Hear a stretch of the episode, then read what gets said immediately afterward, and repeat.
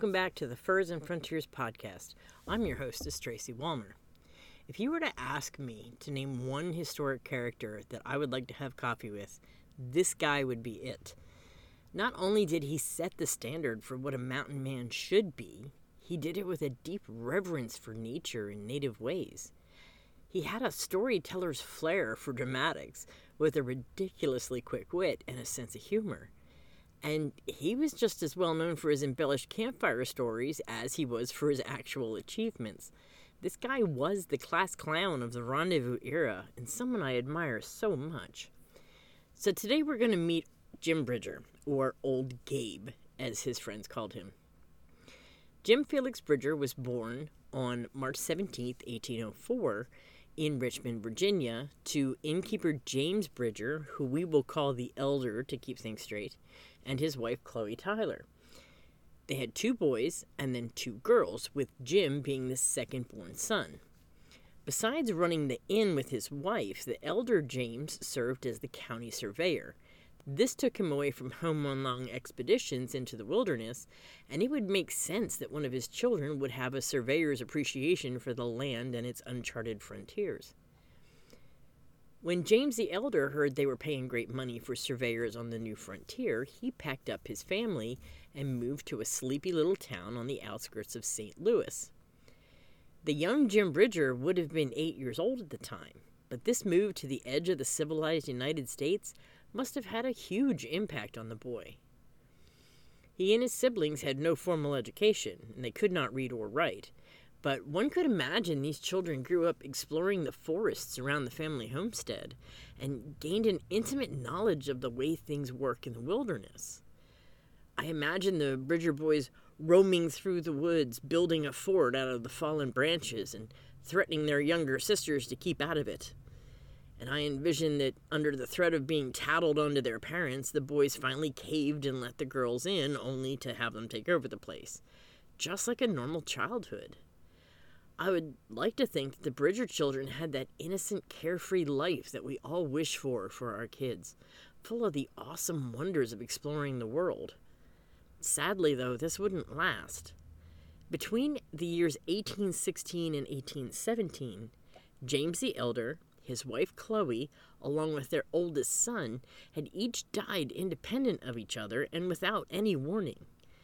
Twelve year old Jim and the two younger girls were orphaned and their childhoods ended abruptly. The children were sent to their aunt's house to live. Now, here's an unrelated tidbit of history for you.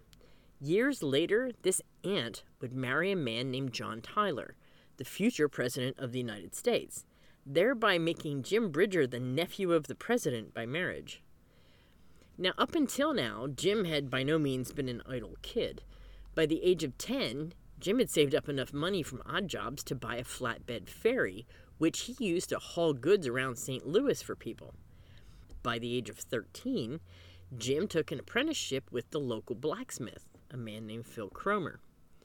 For the next five years, he spent his waking moments building up the muscles, learning the smithing trade, and trying to hold his family together. Shortly after February 13, 1822, his life would change forever. He heard about an ad in the local newspaper asking for a hundred enterprising young men to work as hunters up the Missouri River. The pay was $200, nearly five times what he was making as an apprentice, and it meant that he could reconnect with the wilderness that he loved so much. So Jim signed on, and I would imagine he got lined up with all the other wilderness wannabes in front of his new boss, Brigadier General William Henry Ashley. Ashley must have been standing there looking over these ragtag, inexperienced young men and wondering just what he'd gotten himself into. But he got down to the business of molding these young bucks into real mountain men. And it didn't take long for Ashley to see something special in this awkward young Bridger kid. The skinny 17 year old was just over six foot tall. He stood straight as an arrow with a broad and powerful frame.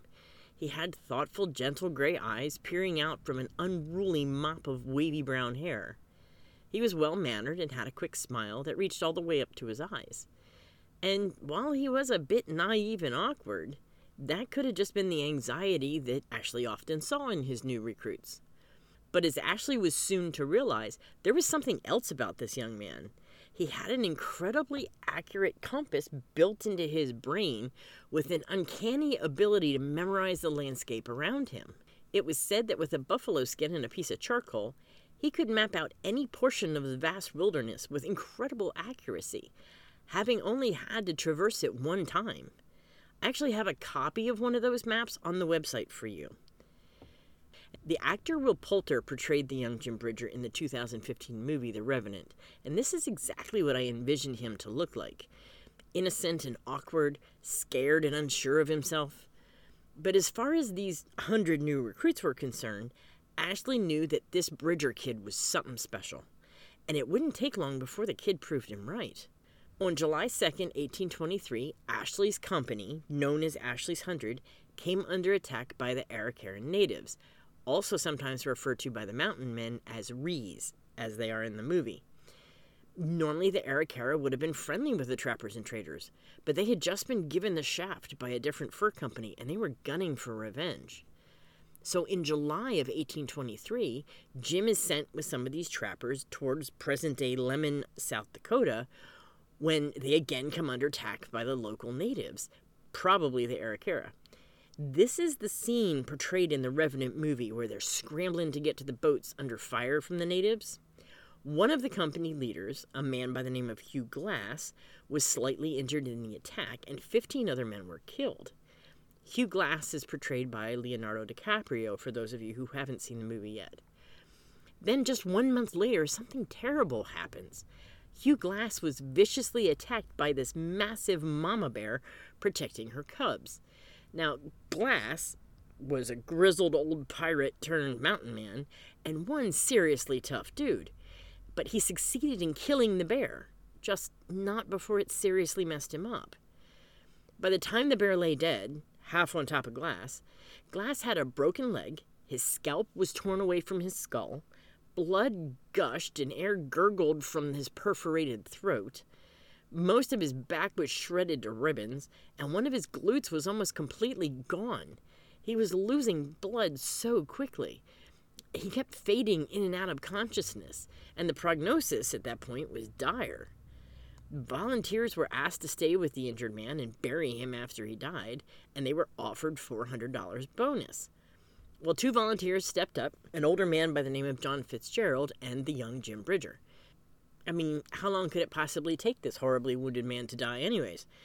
Well, five days after the party had moved on, Fitzgerald and Bridger came to realize it was going to take a lot longer than they first thought. So, figuring, or maybe hoping, that the end was near, they began digging Glass's grave. Knowing hostile Arikara are in the area and predators are sniffing about because they smell the blood of this injured man, these two men start debating whether or not they should just leave now. He was as sure as dead, anyways, right? Bridger protested. He didn't want to leave until this man actually died because it didn't seem right. They were specifically told to stay until he died and then bury him. But Fitzgerald convinces him that this is the way it has to be, especially with all the hostile natives close by. Well, Bridger hadn't seen any Arikara, but Fitzgerald reportedly lied and said he had seen lots of them just the day before. Well, this scared the bejesus out of Jim Bridger, who would have had several fresh memories of how bad Indian attacks were. So a very frightened Bridger finally agreed to leave. But just in case it did take Glass a long time to die, Jim insisted they lay him near the water under a berry bush, you know, just in case he got hungry. The two men take Glass's Hawken rifle his knife, and his flint pouch, because, well, he's not going to need them anyways, and they disappear into the wilderness, leaving Hugh Glass to die a slow, horrible death. Only he didn't die. He regained his strength as he lay there over the next week, drinking from the stream and eating all the berries he could reach. He even killed a rattlesnake with a rock and ate it raw. You talk about one tough individual. At first, Glass dragged himself and then crawled and then limped more than 200 miles to find Jim Bridger, vowing the whole time to kill those mangy dogs that took his stuff and left him there to die. Now, understand something here. Leaving a man to die in the wilderness wasn't really that big of a deal. It was a completely forgivable offense. Callous as it may seem to our modern sensibilities, the frontier was a survival of the fittest situation. What really galled Hugh Glass, and honestly most of the other mountain men of the time, was that they stole his only means of protecting himself his weapons. This included his beloved Hawken rifle, which he fully intended to get back. And apparently, that anger was what propelled him to make one of the most miraculous treks in our nation's history. Since I do want to do a special Hugh Glass episode, I'll save the rest of the details for a later date. If you've not seen the movie The Revenant, I strongly encourage you to do so.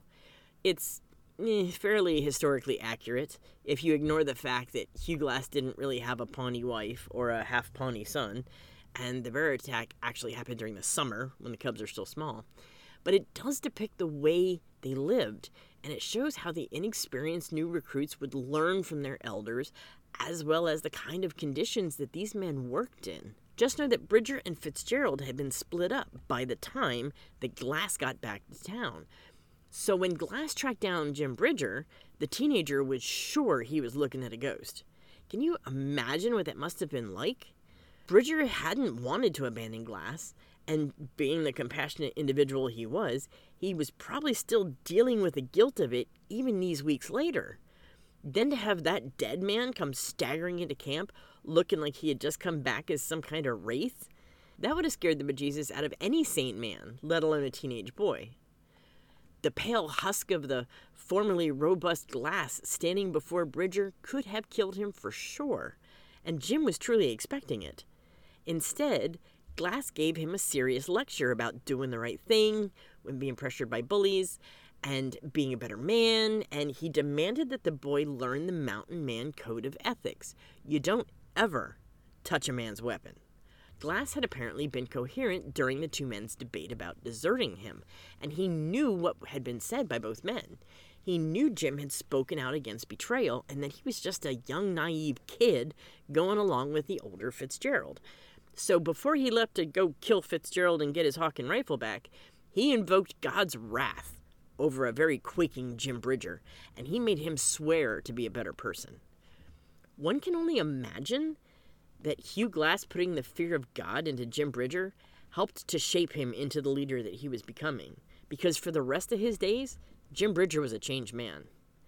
In fact, this is why Jim gets the nickname Old Gabe over the coming years. He was so impacted by Hugh Glass's lecture that he began looking out for everyone in camp. Jedediah Smith equated Jim's new sense of duty to that of the biblical angel Gabriel watching over the masses, and he started calling him Gabe. And in mountain man lingo, the term old doesn't refer to a person's age, it's a title of respect. Ashley also saw the change in Jim Bridger, and he began including him in the leadership responsibilities and involving him in more aspects of the company. So when Ashley's group moved up into the Green River Valley in 1823, Jim Bridger was among that group of trappers that rediscovered the South Pass, which would someday become part of the Oregon Trail. This group also took a trip to Ashley's Fort near the confluence of the Yellowstone and the Bighorn Rivers to pick up trade goods, giving the young man a taste of the wonders of nature. And by 1824, Bridger was leading his own brigade of trappers. Now, in 1825, his contract ran out with Ashley's Hundred. He decided to stay on with the company, but as a free trapper, meaning he was not contracted to work for Ashley. For anyone who hasn't listened to the previous episodes explaining the difference between the trappers, a free trapper is a sort of self employed man, and he has no loyalty to one company. He's free to come and go as he pleases and to sell to whomever gives him the best price, but these people were Bridger's friends, family even, so he decided to stay with the group. Bridger is still traveling with Ashley's Hundred when Ashley and company are returning to St. Louis after the 1825 rendezvous. Ashley has nearly 300 pack mules with a ridiculous load of wealth strapped to their backs. Discussion came up about rafting it down the Bighorn River to save a few days' time. Ashley was against it. The Bighorn Canyon was dangerous with extreme rapids, and Ashley wasn't willing to risk the $50,000 worth of furs just to save a few days. This would be about a million and a half dollars today. So our daring Jim Bridger at this point decided to prove Ashley wrong. He built a homemade raft out of driftwood and he pulls it out into the middle of the Bighorn River and he's immediately whisked away. Later downriver, he reunites with his friends who are just amazed that he's even still alive. And he tells them the craziest story about the things he'd seen. He describes beautiful sceneries and overhanging precipices so majestic that they blocked out the sunlight. He tells of raging, foaming rapids and rocks that nearly split his raft asunder. Incidentally, 40 years later, he's still telling the same story around campfires to the groups that he's serving as a guide for. And one of those people was Captain William F. Reynolds, who had been sent to explore the area around Yellowstone. Reynolds recorded that story in his official report, and Bridger went down in history as the first man to traverse the raging Bighorn River Canyon, which is like one of the most miraculous trips in frontier history. But Jim Bridger would go on to have a whole lot of firsts. Uh, according to a biography written by Army officer Grenville Dodge, who knew Bridger very well on the frontier, he says Bridger was the first man positively known to see Salt Lake. In fact, no one believed him when he told of his discovery of Salt Lake. They said he had simply found the Pacific Ocean. It turned out he was right.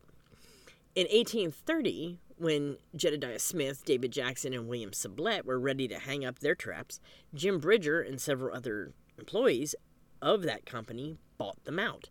So Jim Bridger renames the endeavor the Rocky Mountain Fur Company, and that's the name that would last through history. The trappers of this newly formed company split up and each take different sections of the country. Bridger and his fellow trappers Thomas Fitzpatrick and Milton Sublette took 200 men, went back into the Bighorn Basin in present day Montana, crossed the Yellowstone, traveled north to the Great Falls of the Missouri River. Here they ascended the Missouri into what is known today as Three Forks. They traveled to Jefferson to the Divide and then traveled south several hundred miles to get to Salt Lake. This trip is nearly a thousand miles long over some of the most rugged terrain. Some of those elevations are 6,000 feet high. In fact, one of Bridger's favorite stories was how a great snowfall fell in the year 1830. And he said that the whole of the Salt Lake Valley was covered up to a depth of 70 feet. He said all the buffalo perished that year. And when spring came, he would tell his enraptured listeners, all I had to do was tumble them into the lake, and I had enough pickled buffalo for myself and the whole Ute nation for years. Okay, so I did warn you that he enjoyed embellishing his stories. It's very likely that this is the first time Jim Bridger witnessed the alien landscapes of geysers and roiling lakes of what we would today call Yellowstone National Park. Sources are conflicted on what year he actually discovered the natural wonders of Yellowstone for the first time. What they are in agreement on is that he didn't shut up about it for the rest of his days, and until much later, no one actually believed him. He told anyone and everyone he met about how the ground was spewing out great plumes of sulfur as if the very bowels of hell itself were coming to earth. In fact, he often referred to the Yellowstone geysers as Colter's Hell, named after his longtime friend John Colter. Even seasoned veterans sat in awe when he would tell the new recruits the stories of the things he'd seen in Colter's Hell. Surprisingly, this area would not be fully explored until the 1860s, and when they got there, they realized he had not been lying. The face of the fur trade was changing by this time, though. Competition had been getting tougher, and the American Fur Company was ramping up the pressure on the Rocky Mountain trappers, even going so far as shooting at them to try to scare them off the prime beaver land. So to say the tensions were tight is an understatement. Now, in 1832, Jim Bridger and Thomas Fitzpatrick were out scouting the Rocky Mountain Fur Company and they realized they were being tailed by a few of the scouts from the American Fur Company. Knowing the country better than their stalkers did, Bridger and Fitzpatrick lure these men into the heart of Blackfoot country and then beat feet out of the area while these men were either killed or barely escaped with their lives. Bridger was no stranger to the native ways. He earned the respect of nearly all the local tribes, and he was very sensitive to their beliefs. But the Blackfoot tribes had a really bad taste for the white folk. It didn't matter if they were a respectful mountain man or those pasty skinned immigrants with their wagon trains flooding over the Alleghenies. An intruder was an intruder in a Blackfoot mind. And Jim Bridger had more than one run in with the Blackfeet.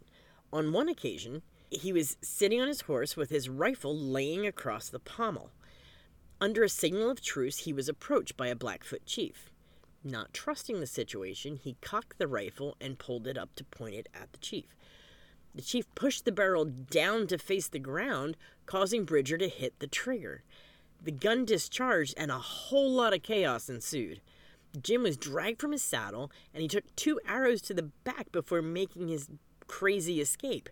One arrow Fitzpatrick reportedly dug out with his pocket knife but the second was too deeply engaged. So Bridger reaches back, breaks the shaft off at the head, and left the point in his shoulder for the next three years. Bridger had that wanderlust that's so often attributed to these mountain men. So when the opportunity came up to ride to the Spanish Southwest for the winter of 1833 and 34, he took it. With fellow trappers Sir William Drummond Stewart and Thomas Fitzpatrick, these men traveled south along the Rio Grande to the Gulf.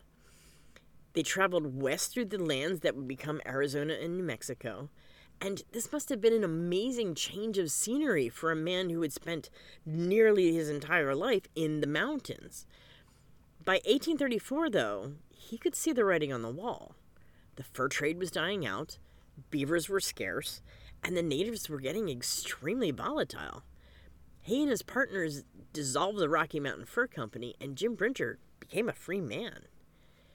He reportedly spent the next winter roaming the Rocky Mountains, offering himself up as a guide to hunting parties. He did some trapping, and by the summer of 1835, he had acquired enough pelts to do some serious training at the summer rendezvous.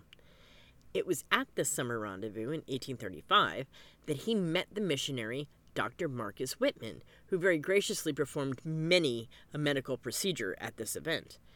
You figure these guys hadn't been to a family doctor in years, and likely there was a good number of issues that had to be dealt with. And if you remember Jim's harrowing experience with that Blackfoot chief a few years back, he still had that arrowhead embedded in his shoulder. So, much to the enjoyment of the other mountain men, the good doctor agreed to remove the projectile. The doctor's missionary companion was a guy named Samuel Parker, and he kept a journal of all the various surgical procedures that Dr. Whitman performed at this 1835 rendezvous. But he was most impressed with the attempt to remove that arrowhead. He writes, he extracted an iron arrow three inches long from the back of Captain Bridger, which he had received in a skirmish three years before with the Blackfeet Indians. It was a difficult operation in consequence of the arrow being hooked at the point by striking a large bone, and a cartilaginous substance had grown around it. The doctor pursued the operation with great self possession and perseverance, and Captain Bridger manifested equal firmness. The Indians looked on while the operation was proceeding with countenances indicating wonder, and when they saw the arrow, expressed their astonishment in a manner peculiar to themselves. Incidentally, Samuel Parker made another journal entry about Bridger that I would like to share with you.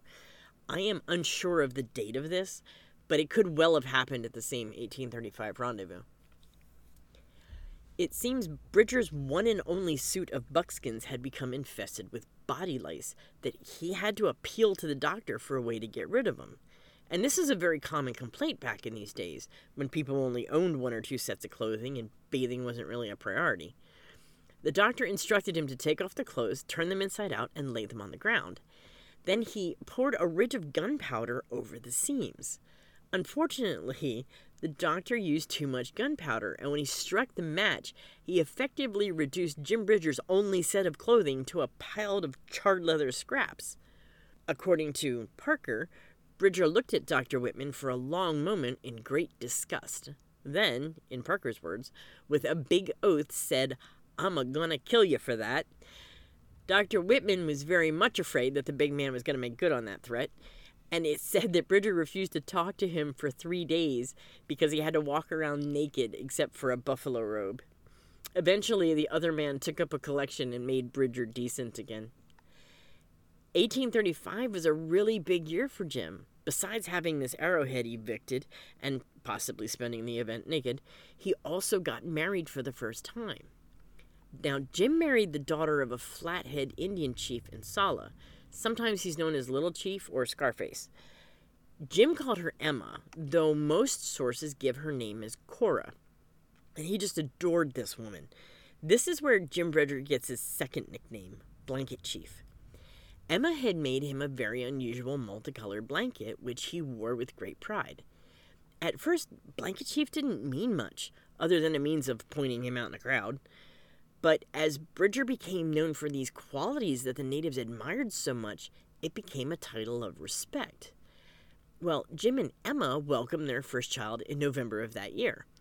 Now, for anyone having trouble with that math, the rendezvous was in July, and the baby, Marianne Bridger, was born November 18th the same year, 1835. So it's very likely that the native woman Emma was already traveling with the fur company prior to this rendezvous and that they had been dating of sorts. So remember that trapper, Sir William Drummond Stewart, that spent the winter months of 1833 34 riding the Southwest with Jim Bridger. They immediately became fast friends. When they met up again at the summer rendezvous in 1836, Stewart promised to bring a special gift from his native Scotland for Bridger the next time he saw him. And in 1837, he made good on that promise by giving Bridger a full knight suit of armor, complete with a plumed bucket style helmet. Bridger was reportedly quite intoxicated and donned this suit and clanked his way around through camp for several days. It's said that when camp broke up to head back to the mountains, Bridger was still wearing that armor. Now, in 1841, Jim and his wife Emma had their second child, a son named Felix. With a growing family and the prospects of spending the rest of his days traveling trap lines kind of getting him down, Jim decided to settle down and reap the lucrative profits from this influx of immigrants that were coming to the area. In 1843, the two year old Bridger baby Felix must have been toddling around barefoot while his father and fellow trader Louis Vasquez built a new trading post on the west bank of the Black Forks of this Green River. This would be slightly northwest of present day McKinnon, Wyoming, and you can still visit this iconic landmark today. It would become named Fort Bridger, and it would serve pioneers on the Oregon Trail for centuries to come. One awesome story attributed to Jim Bridger is how he once visited New York City and he found it an absolutely horrible place. The buildings towered over the landscape. The crowds were unbearable, and he quickly got lost in the narrow streets and had to be rescued by a cop. But he did like one building he found there the theater. He expressed such delight at this man called Shakespeare and his Midsummer Night's Dream performance that he encouraged traveling thespians to perform little snippets of Shakespeare's works whenever they were visiting Fort Bridger. In fact, he enjoyed Shakespeare so much, he would later trade two of his best oxen for a copy of Shakespeare's work. He then hired a soldier to act as a reader for $50 a month, and Bridger would sit and listen to Shakespeare be read aloud every evening. One source says that one evening the reader had come to the part where Richard III murders the two princes in the tower, and Bridger sprang from his seat and yelled in these great thundering tones, Hold on there, just wait till I get my rifle and I'll shoot the scoundrel. And another source says that the reader had just told him how Richard III put out the eyes of the young princess. Bridger very quietly looked at the reader and asked, He really done this? Yes, replied the reader. Bridger jumps up, snatches the book out of the man's hands, and threw it into the blazing fireplace, exclaiming, Well, by thunder, that's what I think of him. I'm not sure which story is actually true, but either way, it said that Bridger was now over his fascination with Shakespeare. So, Jim and his family were still acting as hosts at Fort Bridger in 1845 when his daughter Mary Josephine was born. Sadly, his beloved Emma would die just a few days later. Jim remarried a Ute woman, whom he called Virginia, though her name was probably Chipta, depending on which records you read, in 1846, and he began working as a wilderness guide at Fort Bridger and in the surrounding areas. He could simply look at an incoming group of pioneers and accurately assess their chances of survival. He would give them advice and tips on traversing the trails to any multitude of the destinations in the Rocky Mountain. Well, one such group came along in 1846, the Donner Party. They came to Fort Bridger for supplies and for this kind of advice, and they were assured by Bridger that the explorer Lansford Hastings, his proposed shortcut ahead, was a fine level road with plenty of water and grass, with the exception of a 40 mile waterless stretch. Well, that 40 mile waterless stretch was in fact 80 miles, and that fine level road was so difficult that it slowed the Donner Party's wagons so drastically, they ended up becoming entrapped in the Sierra Nevadas over the winter. These people were reduced to cannibalizing their fallen friends and family to survive. There's a great debate as to whether or not Jim Bridger knew of the dangers.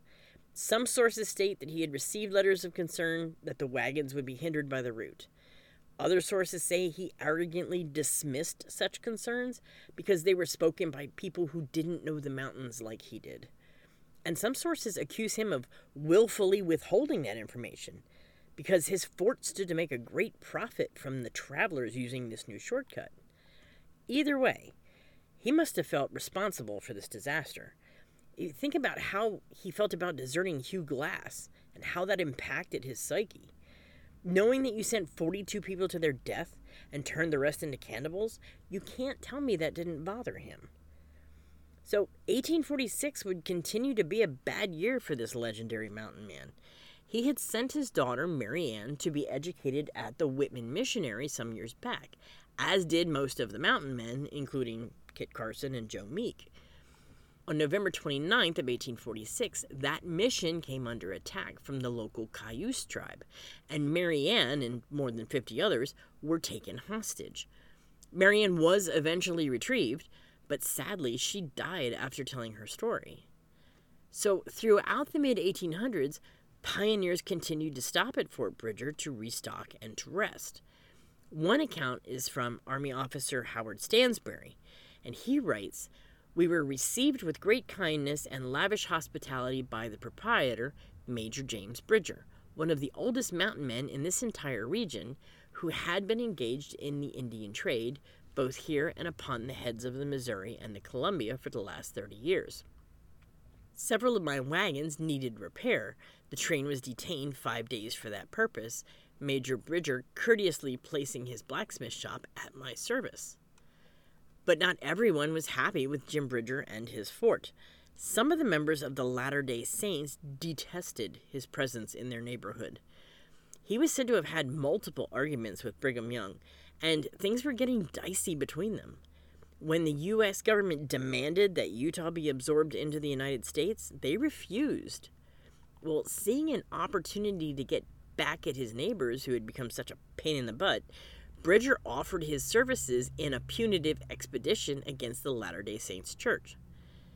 Under his command at that time was a name that you might know William Frederick Cody, who would go on to become the famous Buffalo Bill. Well, on July 4th, 1849, baby Virginia Rosalie Bridger was born, only to have her mother die during childbirth. So Jim Bridger now has four motherless children to care for. In 1850, while guiding the Stansbury expedition on its return from Utah, Bridger discovered what would eventually become known as the Bridger Pass, an alternate overland route which bypassed South Pass, and it shortened the Oregon Trail by 61 miles. While 61 miles might not sound like a big deal today, that could mean a week's worth of travel and life or death back in this day so Bridger Pass is now in south central Wyoming, and it would later become the chosen route for crossing the Continental Divide uh, for the Overland Stagecoach, the Pony Express, the Union Pacific Railroad, and even Interstate 80. Now, in 1850, he marries again, this time the daughter of a Shoshone chief, and her name was Mary Washakie.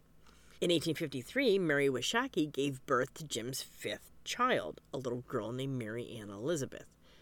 And also during this year, the tensions with the Latter day Saints Church is boiling over.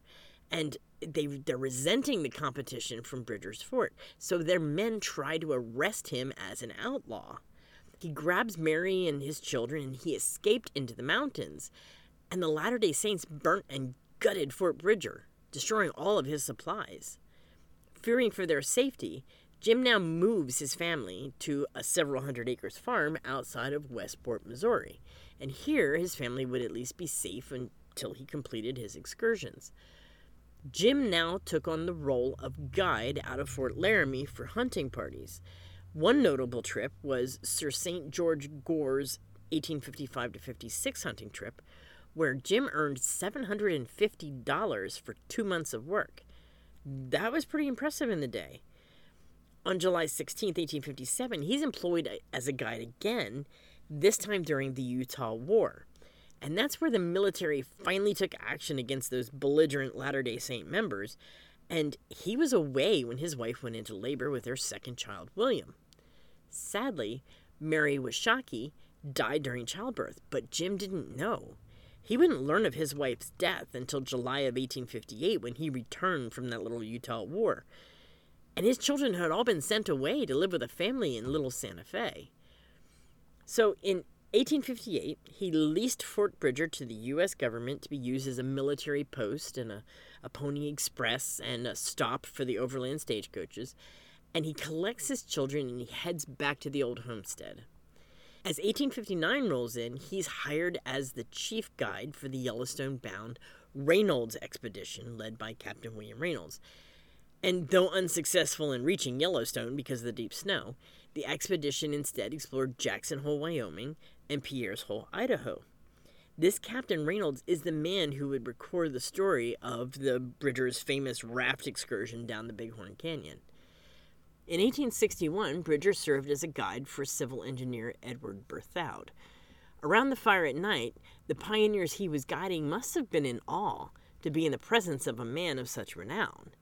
He'd tell of his adventures and ridiculous stories like the one about the Crow Indian chief who cursed a mountain so that everything is frozen in stone. He said it was a petrified forest with petrified birds singing petrified songs or the story describing a lake whose water was boiling on the surface but cool underneath, so that when you caught a fish, it was cooked and ready to eat by the time you reeled it in. When asked about his stories being so embellished, he said he didn't think it was proper to spoilt a good story just for the sake of the truth. In October 1863 until April 1864, Bridger was employed as a guide at Fort Laramie, and he wasn't cheap. He was fluent in French, Spanish, English, and all of the major native languages. His salary was $300 a month when the average school teacher wasn't even making that in a year's time. And then in 1864, he blazed the Bridger Trail. It was an alternate route from Wyoming to the goldfields in Montana that avoided the dangerous Bozeman Trail. Up until this time, the Bozeman Trail was the only way through this area, and the natives knew this, so it was prone to raids. Bridger's namesake trail was a much safer route for the travel of pioneers. Father of El Paso, Texas himself, Anson Mills, records the time that he met Bridger, now age 64, and a living legend. The grizzled old man was being pressed by the surrounding admirers to tell his favorite adventure. Jim Bridger, with his customary flair, enraptured the audience with a story about how he and another trapper had been forced to abandon their camp when a hundred marauding warriors caught them off guard. Being numerically disadvantaged, the men took turns alternately laying down cover fire and then springing to their mount and racing ahead of the man in front, thus giving each time to reload. The first day they killed 30 brave Indians. But the horses were tiring, so they took shelter in the deep forest until the light of day. When they resumed their escape, the Indians followed in hot pursuit, and the mountain men repeated their defense tactics, killing 30 more on the second day. On the third day, with only 40 natives remaining, the two men spied a sheltered canyon in which they could make their great escape. Matters were desperate. The canyon walls were perpendicular, 300 feet high, and growing narrower with every mile. Suddenly, around the bend in the canyon, they saw a waterfall 200 feet high, completely blocking the exit. At this point, old Jim Bridger would pause and smile inwardly to himself. And when Captain Anson, hanging on the edge of his seat, pressed Bridger for the resolution to such a chase, he asked, Go on, Mr. Bridger, go on. How did you get out? Oh, bless your soul, Captain, answered Bridger. We never did get out. The Indians killed us right there. So you see why he's known for his stories. Now, it's 1866. The Civil War is finally over, and the now famous general named William Tecumseh Sherman has been dispatching a force under the command of Colonel Henry Carrington to build three forts along this very dangerous Bozeman Trail. These forts would guard the immigrants coming through Wyoming Territory, but the timing of all this was just terrible. 700 soldiers arrived just in time for a conference between the U.S. government and the surrounding tribes, including the Lakota Sioux. And they're there to discuss the need to be more respectful of each other's territories. And then in trumps all these white men to build forts in the Sioux territories. So you can see the problem here. Well, the chief of the Lakota was a man named Red Cloud, and he was furious that this great onslaught of whites was progressing unchecked across their lands. So Bridger is sent to the council of these chiefs to serve as a mediator alongside his longtime friend Jim Beckwourth. By the end of this extremely tense and ultimately unproductive meeting, the two mountain men agreed that an Indian war was inevitable and it was time to get out of Dodge. Despite protests from the Lakota and Bridger and Beckwourth, the U.S. government was going ahead with its plans, and it didn't really care who it ran over in the process. The next several months saw these three forts along the Bozeman Trail held hostage by the Sioux. And with these forts being in this state of constant siege for months, supplies are running dangerously low for the inhabitants. Well, an army unit is sent from Fort Phil Kearny, which is in the north central part of Wyoming, and Bridger's assigned to be their scout and he's warning them to use caution. But the man in charge, a guy by the name of Captain William Fetterman, loudly proclaims that with only 80 men he would ride through the whole Sioux nation. Bridger told him he might do so, but he'd never ride out again. Eventually, Jim Bridger walked away from the Fetterman's insane plan of attacking the Sioux. And within an hour of leaving Fort Phil Kearny, Fetterman's entire force lay dead in the snow. The government finally gave up and abandoned the forts by the end of 1867, meaning there was no longer a job for Jim Bridger. So Jim was discharged from service as a scout and guide on the 21st of July, 1868, at the ripe old age of 64. His incredible 46 year career was now over. Suffering from goiter and rheumatism and seriously arthritic at this point, Bridger returns to Missouri in 1868. He tries unsuccessfully to collect the back rent from the government for the lease on Fort Bridger. And by 1873, Jim Bridger is the last of the Ashley's Hundred recruits. He's going blind and his health is beginning to fade very fast. His daughter Virginia lives with him as his primary caregiver. She was interviewed in 1924, and this is what she said. In 1873, Father's health began to fail him, and his eyes were very bad, so that he could not see well. And the only way he could distinguish a person was by the sound of their voice. In 1874, his eyesight was leaving him very fast, and this worried him much. At such times, he would get very nervous and wanted to be on the go all the time. I had to watch him and lead him around to please him. Finally, I got him a gentle old horse so he could ride around and have some way of passing the time. We had a dog that always accompanied him. While father could not see very well, the faithful old horse would guide him along as he rode around the farm. Sometimes the horse would go wrong and they would get lost in the woods. Then the dog would come home and begin to bark, and then we knew something was the matter. The dog would whine around until I would go out and find father and lead him back home. Occasionally he would take the dog and, cane in hand, would go out to the wheat field to see how the crop was growing. Father would get there down on his hands and knees and feel for the wheat, and that was the way he passed the time. He wished so much that he could regain his eyesight so he could again see the mountains and go back to them. He would long so much to see his old companions and have a chat with them of the old times away back in the fifties. Again, he would have a great desire to see some of his old friends connected with the army and would say, I would give anything in the world if I could see some of them and have a talk of the olden times. But I know I will not be able to see any of my old time mountain friends any more, as I know my time is near. I feel that my health is failing me fast, and that I'm not the same as I used to be. By the following year, 1875, he was completely blind. In an 1880 census, Bridger shows that his daughter Mary Elizabeth and son William also live with him now. And he died on his farm near Kansas City, Missouri, on July 17, 1881, at the age of 77. His friend, General Grenville Dodge, the man for whom Bridger had so often scouted, was one of his greatest admirers.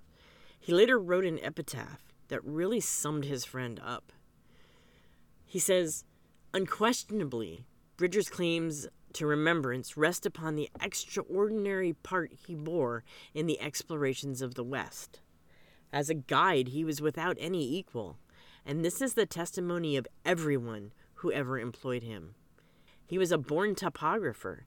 The whole West was mapped out in his mind, and such his instinctive sense of locality and direction that it used to be said of him that he could smell his way where he could not see it. He was a complete master of the plains and of woodcraft, equal to any emergency and full of resources to overcome any obstacle.